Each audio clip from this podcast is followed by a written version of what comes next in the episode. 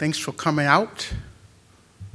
Oh, the weather outside is frightful, but we will not be deterred. Praise the Lord. Uh, I pray God's peace on this house tonight and all in it, and those who are out in uh, digital land. Welcome. Um, this is a day that our Lord has made. And I pray that we would continue to rejoice and be glad in it. And Lord, we are so thankful for these opportunities that you give us to share your word, uh, to encourage and be encouraged by our sisters and brothers. And Father, we pray that eyes, ears, and hearts would be open to receive what you have for us tonight, Father. I'm so thankful for times like this that you give us chance after chance after chance to try and get it right. And I know that you're just uh, continue to keep your hands on our hearts, Father. You continue to bless us beyond all measure. And I pray, Father, that as always, that your word would be rightly divided. May you receive the glory for everything that's done and said here tonight. In the name of Jesus, our soon returning King, we pray.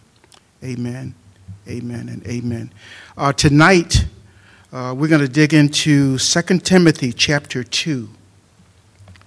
2 Timothy chapter 2. And as always, I like to give the message a title. And tonight, um, it may seem a little odd, the title that, that, that's been put on my heart, but it's actually from uh, 1 Thessalonians uh, 5.17. It says simply, pray without ceasing. Simple as that. And I've had so many opportunities to, to pray with those in the body. And one of the things that sticks in my mind when they say, well, brother, I, am prayed out. There's really not a lot I can pray about. And uh, I don't know. That doesn't quite fit with what the Word of God says.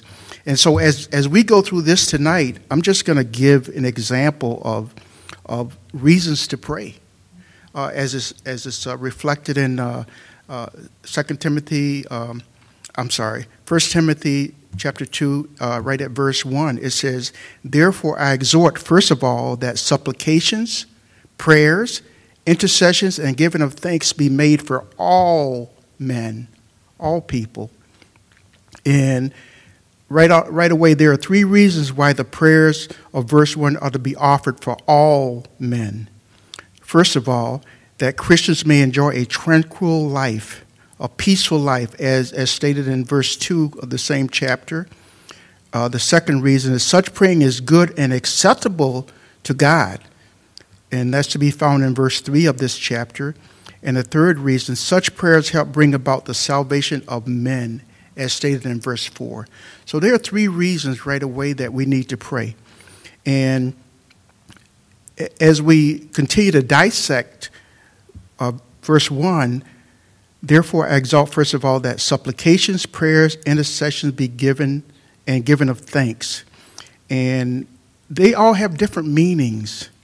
Uh, first of all, supplication, and these are pre- precise requests for specific needs. There's always, always, always specific needs that we have, uh, not just for us. And the Greek word uh, is from a root that means to lack to be deprived or to be without. And, and there are pre- precise requests for those needs, and that's for not only for us, which is something else that we're going to touch on later because as I was thinking about this tonight and having opportunities to sit in prayer and to notice that the average person is very difficult for them to get through a prayer without saying, My needs, my wants, my illnesses, my infirmities, and whatever. And what I ask myself, how often do you pray and that prayer doesn't include you? And you can ask yourself the same thing. Certainly not going to stand here and be judgmental, but I just ask that. How often do you pray and it's not about your needs, your wants, your desires? How often do you pray for others strictly? Without going there. But again, that's you know that's between you and, and God. But it's just that it was just a thought that entered my mind. Richard, how often do you pray for other people, and that time of prayer doesn't include you?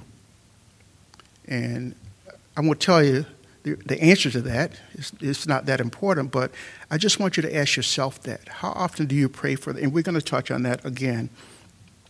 Uh, this kind of prayer occurs because of a need.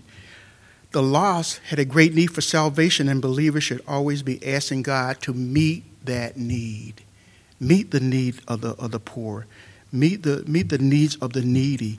Uh, the second uh, thing that we'll talk about is prayer. What is prayer? Prayer is a general word embracing various kinds of prayer, which include confession, adoration, and so on. This word comes from the root meaning to fall in with someone, to fall in with someone. You know, th- that person, that, that, our sister, our brother is in a, in a need, they got a need, they're in a battle. And, and, and, and the, the enemy is waging wars, or in some cases, just the flesh is waging wars. Fall in with them.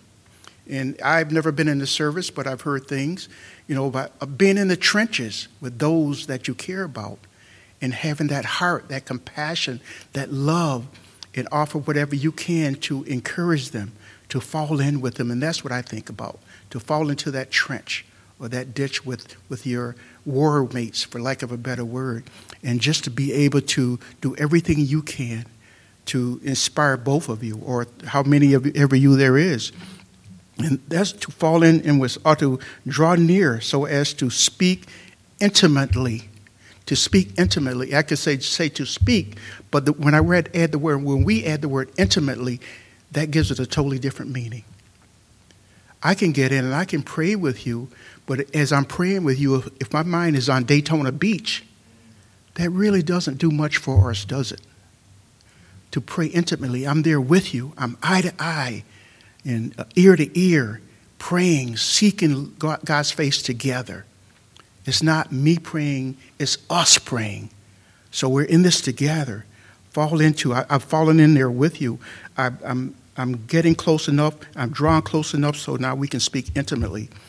Uh, and this, this verb uh, comes from uh, the word that derives from the use of Christ and the Spirit's uh, intercession to believers. And in this case, Paul's desire for the Ephesian Christian is to have compassion for the lost. And I think in my heart that we've lost compassion for the lost. The lost in a lot of our minds a lot of our hearts are a totally separate entity from us. Well, we're pretty comfortable. Yeah, we got this church down the street, Laodicean church, but it's all good. And we're doing well. Everybody's happy Everybody's fed, everybody's joyful, on and on and on. But what about down the street? What about around the corner? Do we pray for the neighborhood? Do we pray for the town? Do we pray for the city? Do we pray for our nation? It's so important for us not to forget that there are some who are less fortunate. For, uh, you know, I don't like that word in this context, but we'll go with it are less fortunate than us. Those are the people we need to pray for. How about going across town and getting involved in a ministry that ministers to the poor? Again, whatever the, wherever the Lord leads you, but if opportunities are there, you don't need any special, uh, special gifts. The only ability that we need to serve the Lord is availability. Be available. You don't need to be smooth, have a lot of charisma. You don't need money. You don't need this. You don't need that. Just be available to be used by the Lord. He'll take it from there. He'll provide all your needs, no matter what they are. But, brother, I don't have the boldness to go out and minister to people on the street. I, don't have the ability to do this. Moses used that line, it didn't hold up we need to make ourselves, you're just a vessel. And that's how we need to think. You're just a vessel. Gee, I, I don't really know how the potter's going to use me. You don't have to know. You're going to be used in ways, and the, the pot, there's a full range of ways that you can be used by the Lord. We all know that. Yet we hold back from being servants.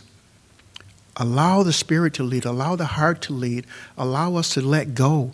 Uh, you're not bold you're sort of introvert, he'll make you bold as a lion. He will. if you're willing to submit to Him. So let's, let's pray for the lost. Let's, let's, let's be the hand. He calls us to be His hands and feet. Yet, we're Christians in this building. Once we walk out of the door, I'm on my own. Yeah, you really are. That's the wrong attitude. When I walk out of here, I'm looking, I'm, I'm walking out into a mission field. I've come here, I've been fed spiritually, I've been built up spiritually. Now I want to go out and share that. I want to go out and give some of what has been imputed into me into some of the less, the people who don't have as much. And said, Well, everyone has an opportunity. Yeah, but maybe not the same ones that you do. There's someone who's missing out because you're not available to minister to them. You're missing out because there's someone who can minister to you, but the connection is not there. How do you make that connection? The Holy Spirit has the answer. So let's go, let's do it. Intercession, that denotes prayer to God on behalf of others. Intercessory prayer is generated when you are praying for someone else, not yourself. This would be the prayer usage here since the prayers were for all men. All men. And the fourth one, giving of thanks, refers to prayers of praise. You know, I, I, just, even tonight, just giving God praise for that, that beautiful worship. Fantastic. I mean, my heart is just full just from that. I, I could say amen and we can get on out of here. But we're not going to do that. Praise Him, praise Him, praise Him for everything. Praise Him for just the opportunity to be here. Not because of this vessel, but the Lord has a message for everyone in this room. May be common, may be separate for each and every one of us, but He has a message. So give Him praise for everything. Don't take anything for granted. Now, my prayer, most of all, is when I don't want anything. Theoretically, I'm speaking here. But I just want to hang with the Lord. I just want to be with Him. I just want to talk to Him. I want to hear Him. I want to give Him praise for all that He's doing, not for me, but for us. And, and especially in this spiritual hospital, we get a chance to see a lot of healing. We got good doctors, we got good nurses, we got good stuff.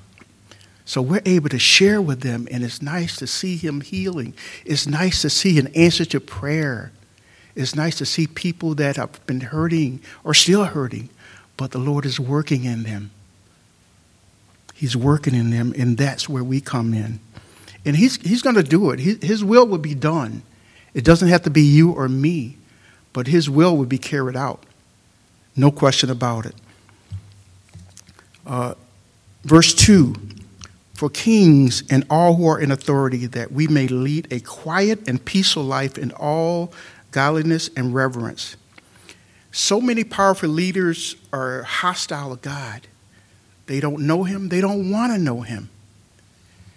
And typically, the reason they resist is because they're counting the cost. I got an opportunity to hear that today because uh, someone in the body has had a few things that didn't go well and the reason they didn't go well because God doesn't like them. And the question was, does God hate? It says in the Bible, there are a few occasions where it says that he does, but he hates because he loves. Well, wait, what? What? He hates because he loves. He's a sovereign God. He hates sin and we don't look at what we're doing possibly as sin. Well, I'm a good person. I never hurt anybody. I never stole anything. I don't covet my neighbor. Don't you? We'll talk about that at the end. And he, he talks about uh, in, in verse 2 about the, the, how the Ephesians were encouraged to pray for the salvation of the Roman Emperor Nero. Now, I don't know how many history buffs we got in the room. There's probably one or two who understand how Nero ruled. And Nero, in all of his life, he never received any congeniality awards. None. None. He was brutal. He was vicious. But they were encouraged. They were encouraged to pray for Nero in spite of how he was, who he was. He was a blasphemer and a persecutor of the faith. How can you pray for someone who's a blasphemer, especially, and persecutor of the faith? Remember, everybody here, you weren't always a Christian. Yet grandma prayed for you. Mom prayed for you. Dad, granddad, they all prayed for you. Your pastor prayed for you, is praying for you. We forget. We forget. We want to cast aside those who aren't quite where we are. We forget that we weren't always like this. We didn't always have a love for Christ. Not that we were blasphemers, but because we were having such a good time, we weren't willing to count the cost and give up our fun just for the sake of following Jesus. Well, as soon as I get my act together, I'll follow him. Have we gotten our act together yet? I don't know about you guys, but uh, I'm under construction. And I know that he will have all come to salvation. I know that. I know it because the word says it. He wants all to be saved. And in the same verse, it said, respect can best be realized when rulers are competent and rightly discharging their duties. Otherwise, it is difficult to respect rulers when they are incompetent and unjust. Why should I pray for someone who's incompetent and unjust? Because the Word of God says so, that's why. And that's good enough for me. Pray for that person. Pray for those, that, that, those who we find less desirable to be saved than us. Pray for them. When we, the church, consistently pray for the lost and pray for those in authority, we may experience a certain amount of religious liberty, a religious freedom. That prayer room across the hall, there's some in the body who don't even know it exists. Where's the prayer room? Oh, we have a prayer room? That's, I call it the steam room. When we start turning the wheels, getting that steam pumping up, then that reflects the rest of the church. A church is only as strong as a body of believers or that remnant that's praying for that church. That's a fact. Regardless of all the other things that we got going on, prayer is numero uno. Always was, always is, always will be. Always. Let's put emphasis on prayer. Let's understand that prayer changes things. Let's understand that uh, because it's not convenient for us, we just won't do it. Prayer is so important. Never forget it, never neglect it.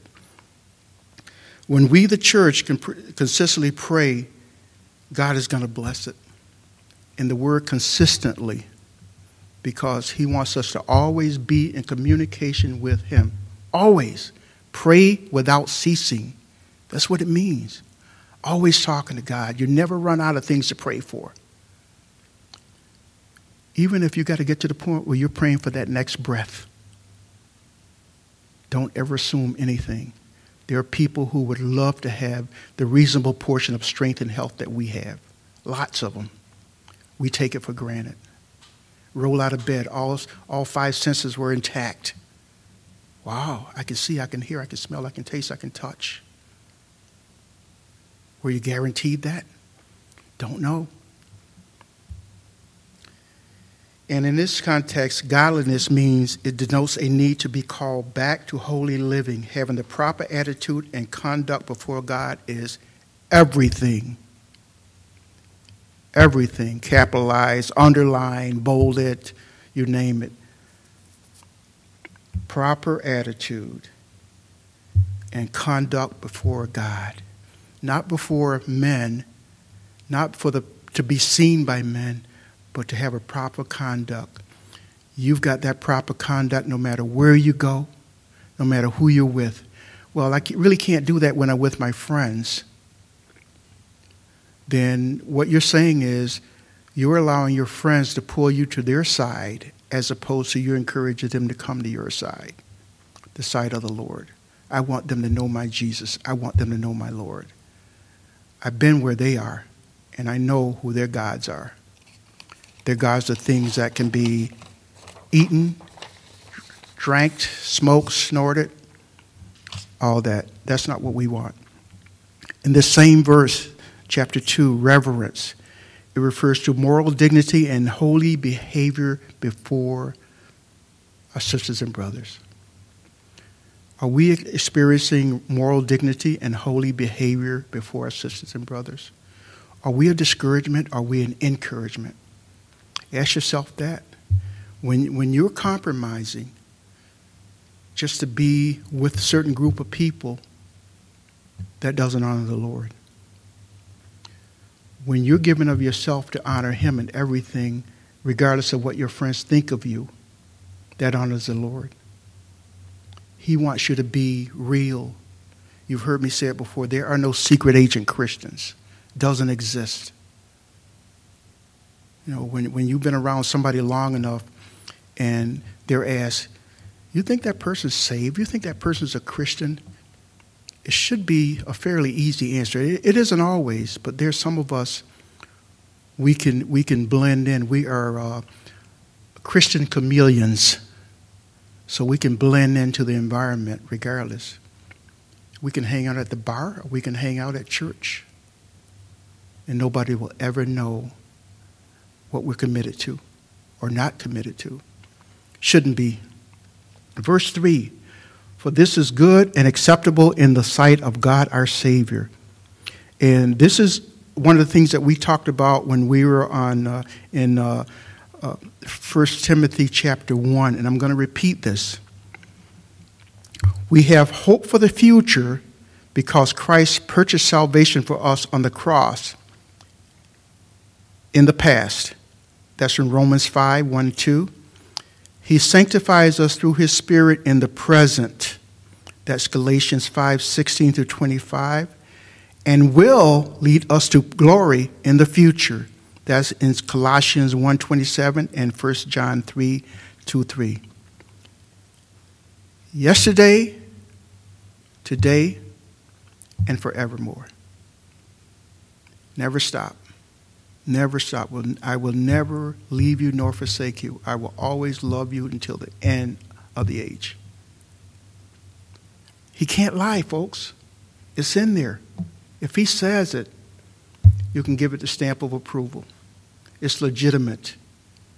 I will never, never leave you. Verse 4 He desires all men to be saved and to come to the knowledge of the truth. The knowledge of the truth means to be saved. Well, I don't know. I don't know about that. Well, how can you be saved unless you know the true and living God? How can you be saved unless you know His Word, unless you know His will, unless you know His way? How can you be saved?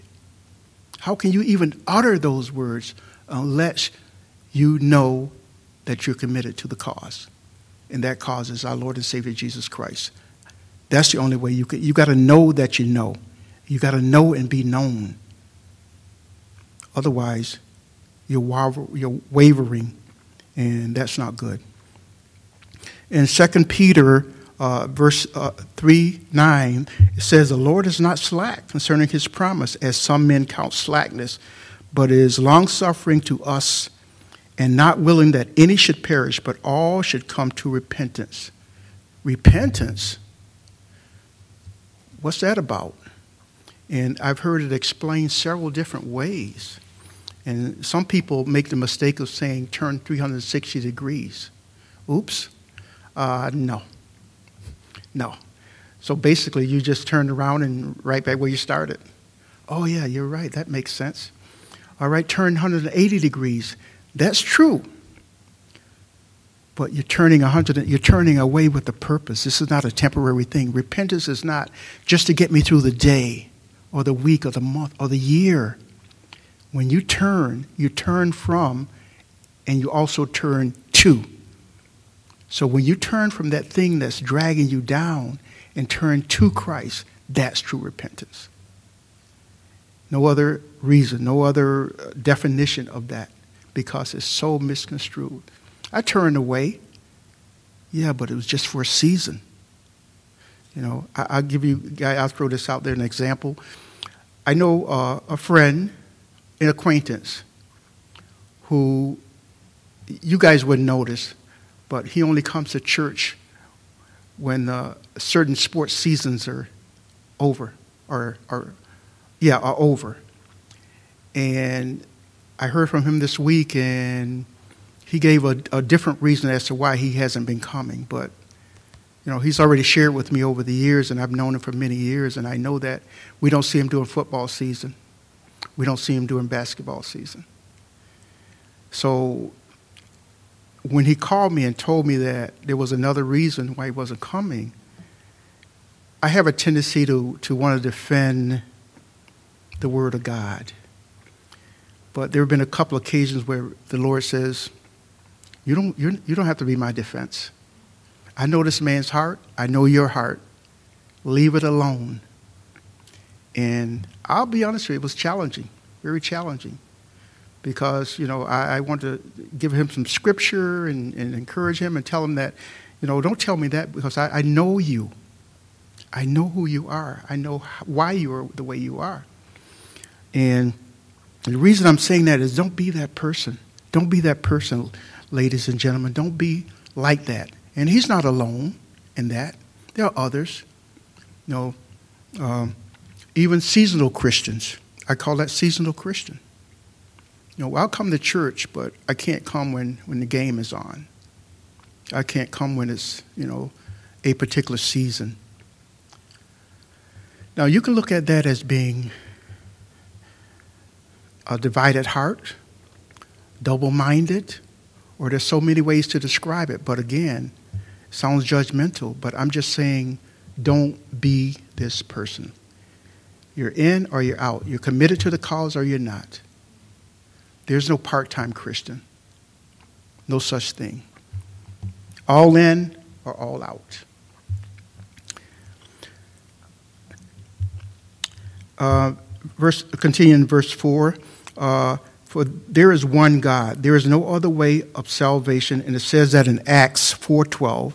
Hence, there is the need to pray for the lost to come to know the one true God. And over the years, we've heard from uh, important people, uh, celebrities, that there is more than one way to God. Now, I don't know where they read this, or I guess they made it up, but it says here that I am the way, I am the truth, I am the life. There is only one way uh, to God, there is only one true God. Jesus Christ is the only mediator who can restore peace between God and sinners. So there's so, so many of us who are who want to be uh, one of the twi- Twitterettes for these people. So we fall in line behind them and we believe this nonsense. You know, even those, those other religious systems where their leaders have died and they continue to be dead. Our Lord and Savior died and rose again for us. You must believe. You must believe it. So don't get caught up in that nonsense. Jesus is our mediator. He is our high priest. He is our intercessor. And it is the blood of the Lord Jesus Christ that put us in right standing with the Father. Nothing else. There's nothing else. You know, I'm a good person. Are you now? And uh, as we go through this tonight, Lord willing, we're going to touch on on when the the uh, the the Ephesians uh, were being seduced by those who want to teach them to be under the law. So the thing about being under the law is you can be a good person. And what makes me a good person? Because I'm a better person than you. So that makes me good. According to the law, I have a measuring stick. Yeah, but brother, we're under grace. Oh, how do you measure that? There's only one person who can measure grace. And He gives us just what we need, just enough.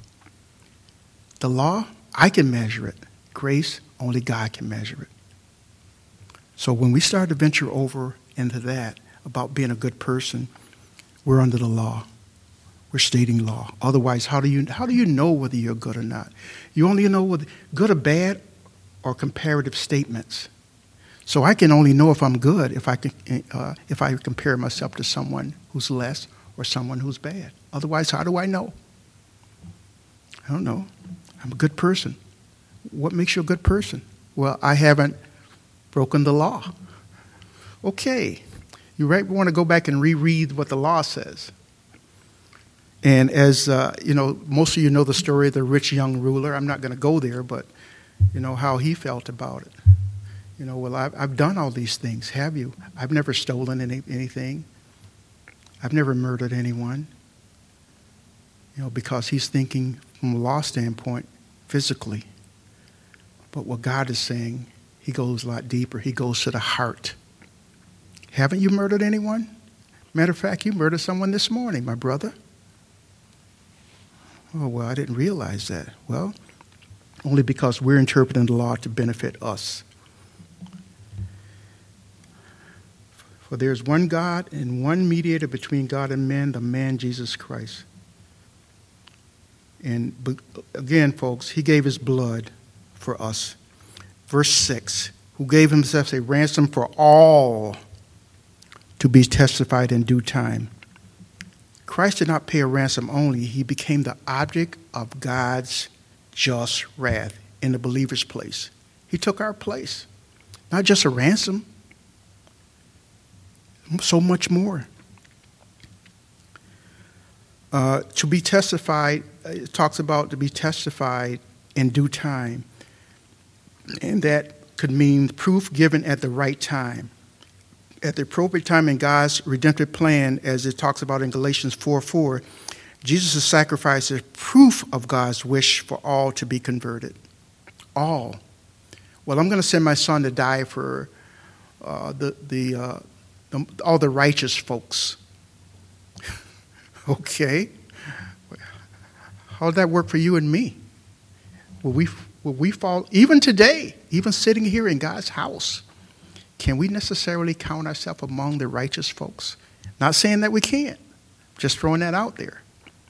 Can we count ourselves among the righteous? Well, sometimes. Well, the answer is no. I'm righteous sometimes. Doesn't work like that. So if he only allowed his son to die for the righteous, then I don't know what that says for us. And, and he also talks about to be testified in due time. And that word testify means to tell something because you know it to be a fact. Who, all who have been saved can testify of Jesus. How do you know what the facts are relative to a lie? This book. This book. This book that we hold contains truth and truth only. No lies, no promises that can be broken, nothing to make us not want to trust the Lord that died for our sins. Nothing, not one word, not one sentence, not one anything. All truth. So that's how we know. That's how we know the facts. And we can testify those facts. Well, how do you know that? Because the Word of God says so. So, how do you know it's true? How do you know it's right? Because it's in the Bible. Well, how do you know that you can trust the Bible? Well, you know what? All I can tell you is I live by faith. And so far, He hasn't disappointed me. Not yet. And this word tells me that He won't. So I can believe with all my heart that this is the truth, the whole truth, and nothing but the truth. Verse 7 For which I am appointed a preacher and an apostle. I am speaking the truth in Christ and not lying, a teacher of the Gentiles in faith and truth. Are we uncompromising in our commitment to the truth? The church is not to agitate or disrupt national life. Are we all about the truth? We must be. So my advice is to stick with the Word of God. Can't go wrong. So if anybody comes up after service, say, brother, you said something, and I'm not quite sure that's true. What did I say? You said right here. End of argument. That's my experience. And I'm sure our pastor has experienced that as well. Okay? You don't, don't argue with me, you argue with God. And not just our pastor, but all of you. Everybody in this room. This guy I know for sure. You know? Don't argue with me. This is what the Word of God says. As I look around the room, you know, I can say each and every one of you have been in that situation before. I'm not going to argue with you. It's senseless. It's, it's, it's vain. This is what the Word of God says. Take it to Him and move on. The truth, the whole truth. Paul's need to make uh, this distinction suggests he was dealing with some form of Jewish exclusivism that had crippled the Ephesians' interest in praying for Gentiles to be saved. We're not going to pray for those. We're not going to pray for those guys. They, they're not worthy. Uh, and I think that our brother Jonah used that line, if I'm not mistaken. Not praying for those. Those guys are maroons. I'm not going to pray for them. You know, okay, brother Jonah, we'll see. So God used him. Paul teaches the Gentiles that faith alone and not works will save a person. Possibly the reason that Paul is saying this again is because the Judaizers were not pleased with the message that Paul taught. How dare you get up there and, and, and tell them that all they need to do is pray and seek the Lord and, and turn from their wicked ways and on and on and on? How dare you tell them that? Because by them believing in that, then that means we're losing control now. And Paul, remember, there was another guy that we had to take out because he was messing things up. So we're willing to do the same thing to you, Paul. Don't make us go there, Paul. They wanted the Christians to keep the old Mosaic law even though they were believers in Christ. And Paul was reminding Timothy the message of salvation through faith was the truth. Again, the truth. The message of salvation through faith is the truth. We're not religious folks, in spite of the fact that we use that terminology. We are faith based, first and foremost. Well, what's the difference? Big difference. You heard this before, you're going to hear it again. Everybody is religious. Well, not me, brother. I'm an atheist. You're religious. You're religious. Well, what do you mean? There are things that you do over and over and over again. You have routines. And that's all religion is. If we came here every Sunday morning and we just clapped our hands and said amen when the pastor said say amen, or we sang when, when you know, the, the worship leader said, okay, everybody sing with me. We're religious. We're doing that. We're just following this routine, following this ritual. How about coming in just allowing the Lord to move your heart, allowing the Lord to move your hands, your feet, your mouth, your ears, your eyes. Just allow the Lord to do that. You are part of a faith based system. You can call yourself religious just for the sake of conversation, because if you say, I'm not religious, I'm faith based, now you're opening up a conversation with your friends. May not be prudent at this juncture. Verse 8 I desire, therefore, that the men pray everywhere, lifting up holy hands without wrath and doubting. Everywhere. Paul's reference to the official, and Paul is making reference to the official assembly of the church as it states in 1 Corinthians 2 14, uh, 1 Thessalonians 1 8. The official assembly of the church, everywhere. The Greek word, and here we talk about the word holy, holy hands. The Greek words for holy hands means unpolluted, unsustained by evil. And hands symbolize the activities of life. Well, I do this, that means I'm holy. No, it doesn't. If I don't do this, this means I'm not holy. No, it doesn't.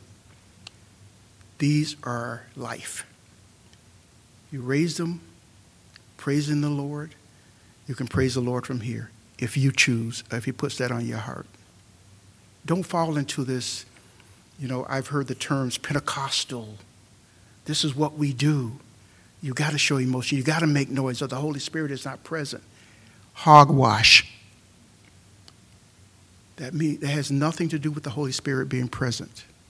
And when you go to these churches where they're doing cartwheels in the aisle, uh, that's the Holy Spirit. Eh, okay. See you. Uh, the Greek word for holy means unpolluted or un, un, uh, unsustained by evil, and, and our hands represent a holy life. The basis of effective prayer is a righteous life. You want proof? Go to James 5:16. A righteous life. What does that mean? It means that you're right in every aspect of your being. Every aspect. So let's uh, let's be careful. You know, when we when we say we made a commitment to the Lord, that it's not just lip service, that we are honoring Him in everything, in every way, every time, every day, no matter who we're with. Be bold as lions. Are you ashamed of me in front of your friends? Don't be, because you're putting me in a position where I'm going to be ashamed of you in front of my Father.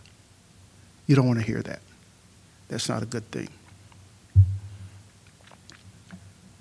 Verse 9 In like manner also that the women adorn themselves with modest apparel, modest apparel with pro- propriety and moderation, not with braided hair or gold or pearls or costly clothing. This is one of those that, that we really, uh, I would say, um, before I came to Calvary Chapel, of Rochester, we came to Calvary Chapel of Rochester, we experienced this. We experienced women who had more money than most other women, so they had to make sure that it was visible. And this is what he's talking about here.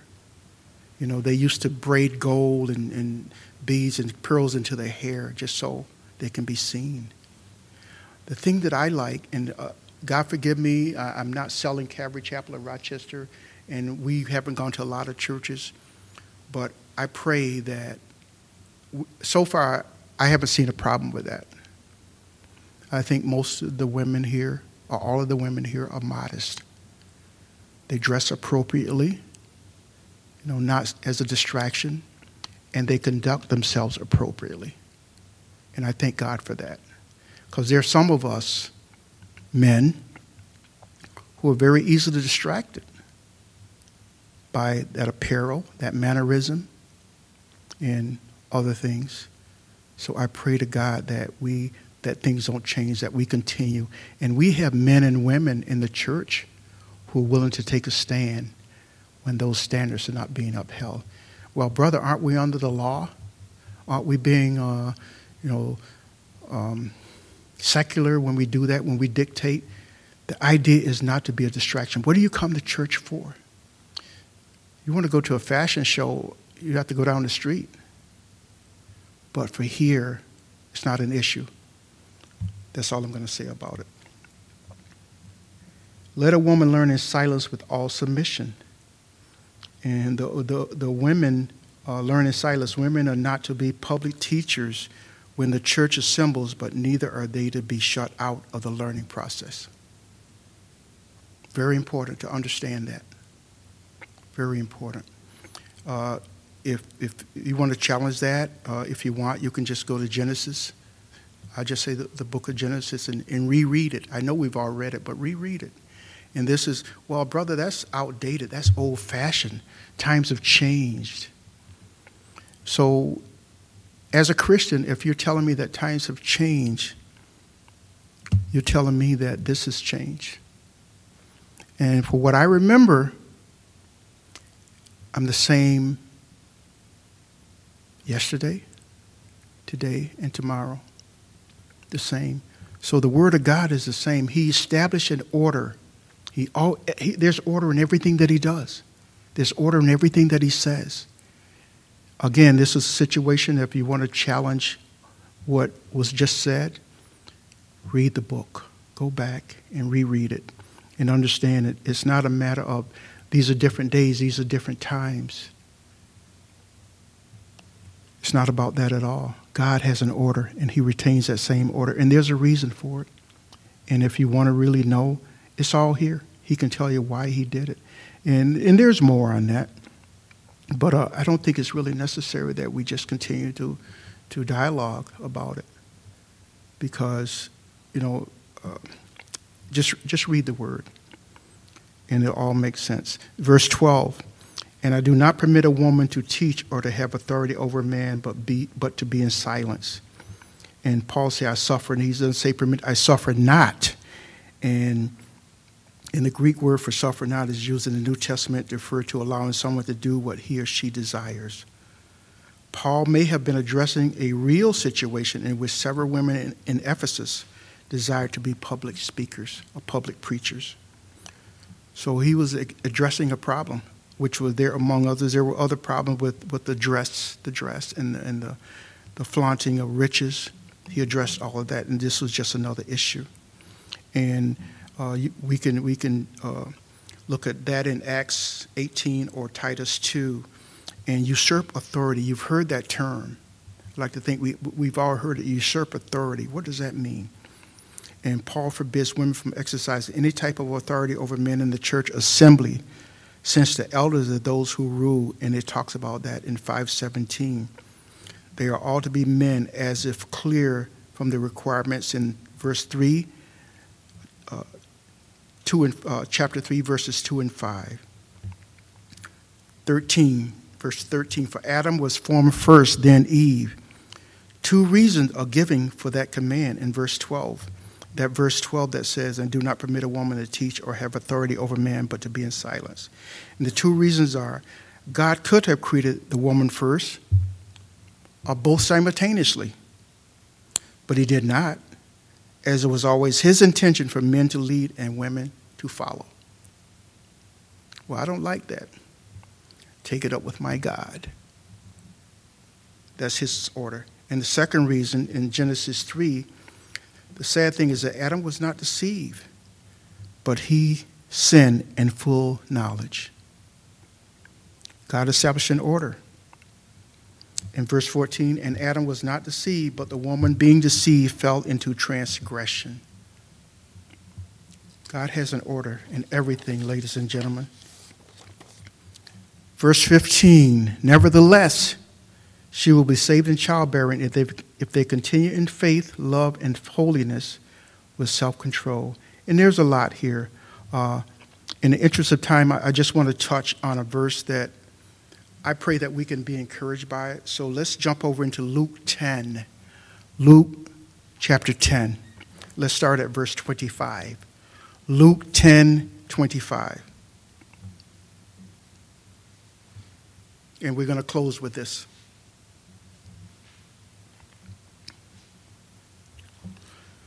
Luke 10 25. And behold, a certain lawyer stood up and tested Jesus, saying, Teacher, what shall I do to inherit eternal life?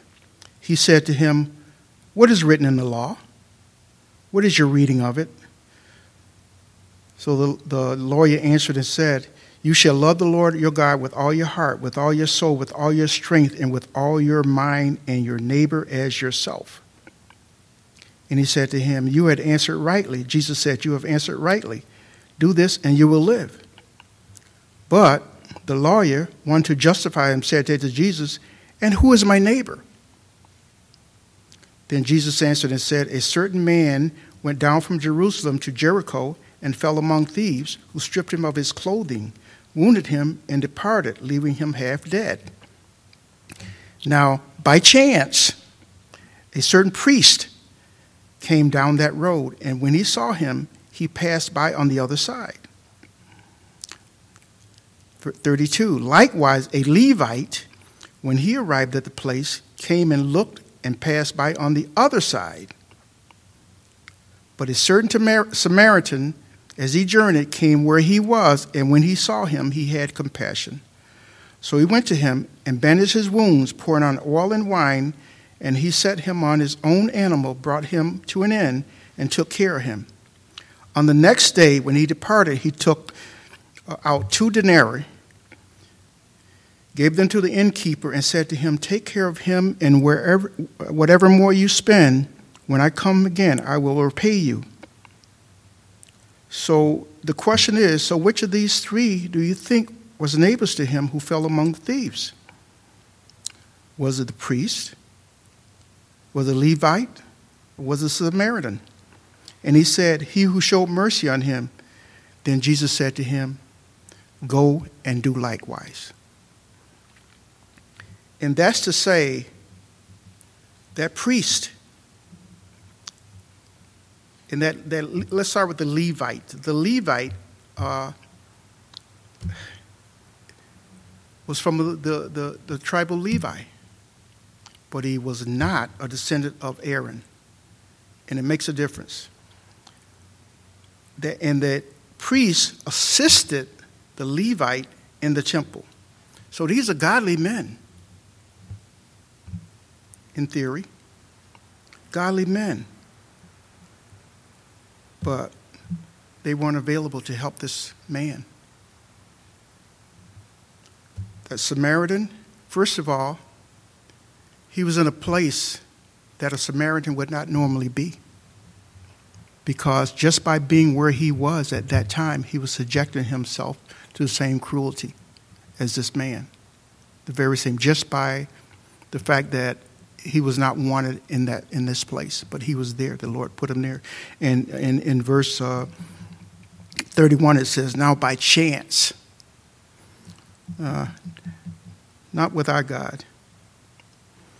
And uh, in verse 33, uh, just want to note that uh, he took out two denarii, denarii, gave them to the innkeeper, and said to him, Take care of him, and whatever more you spend, when I come, I will pay, repay you.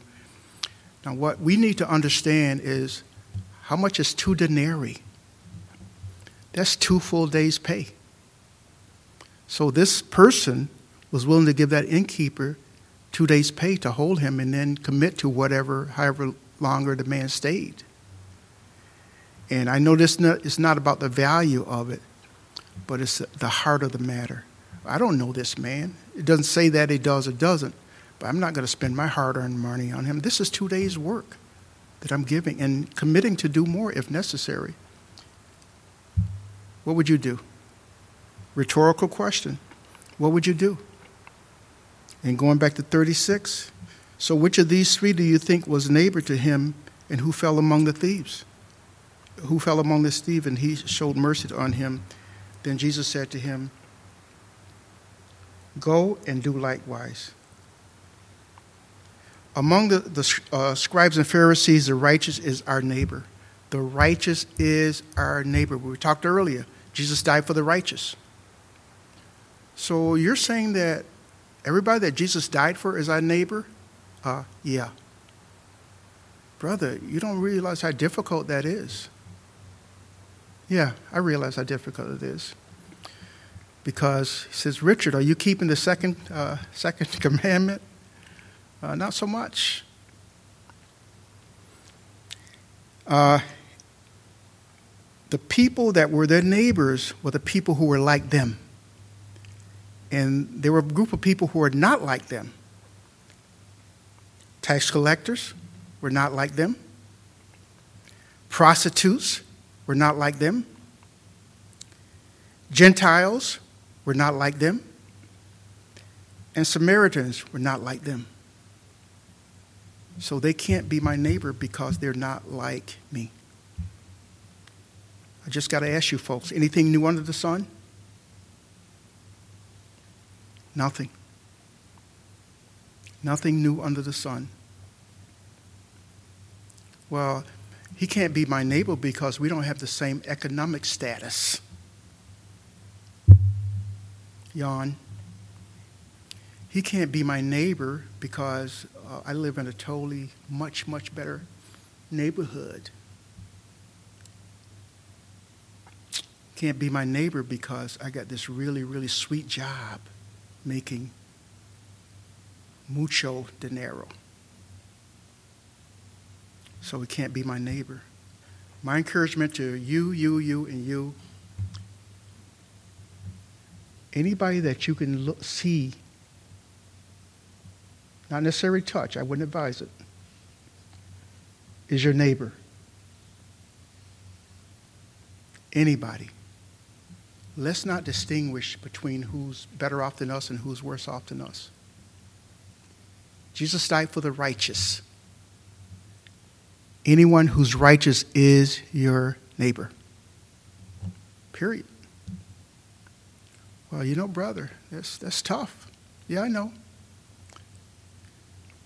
I, I, I uh, posed this question to you guys once before, and I'm going to do it again. Anybody out there, or even in digital land, when you see me, when you show me where it said that following Christ would be easy, show me that, and then convince me so this goes with the territory. You're not going to love everybody unless you submit to the Holy Spirit. Not only will you, but you can't. You can't. There's some people, it's just our human nature, and everybody in this room is wrapped in flesh. So there's a rub right there. There's a problem. So let's love our neighbor. Let's pray without ceasing. Let's get in and know that prayer is never done, it, it doesn't end. Let's pray for the lost. Let's pray for those in authority. Let's pray for our pastors. Let's pray for the church. Let's pray for the body of Christ. Lord, we give you thanks for what you've done tonight, Father. And I just pray if, if there was anything that was said that discouraged my sisters or my brother, Father, I just pray with you, you would erase it from their minds even now. I thank you for this opportunity to share. And I just pray, Father, as always, uh, and again, that your word was rightly divided. I pray, Father, that as we go out, Father, that you would just uh, keep that hedge of protection around us, Father, get us home safely, uh, and uh, to be able to, to know that you love us regardless. You're with us here, you're with us on our way home, and you'll be at our homes when we arrive. So please, Lord, we give you the glory. In the name of Jesus, we pray. Amen. God bless you guys. Thank you for hanging out.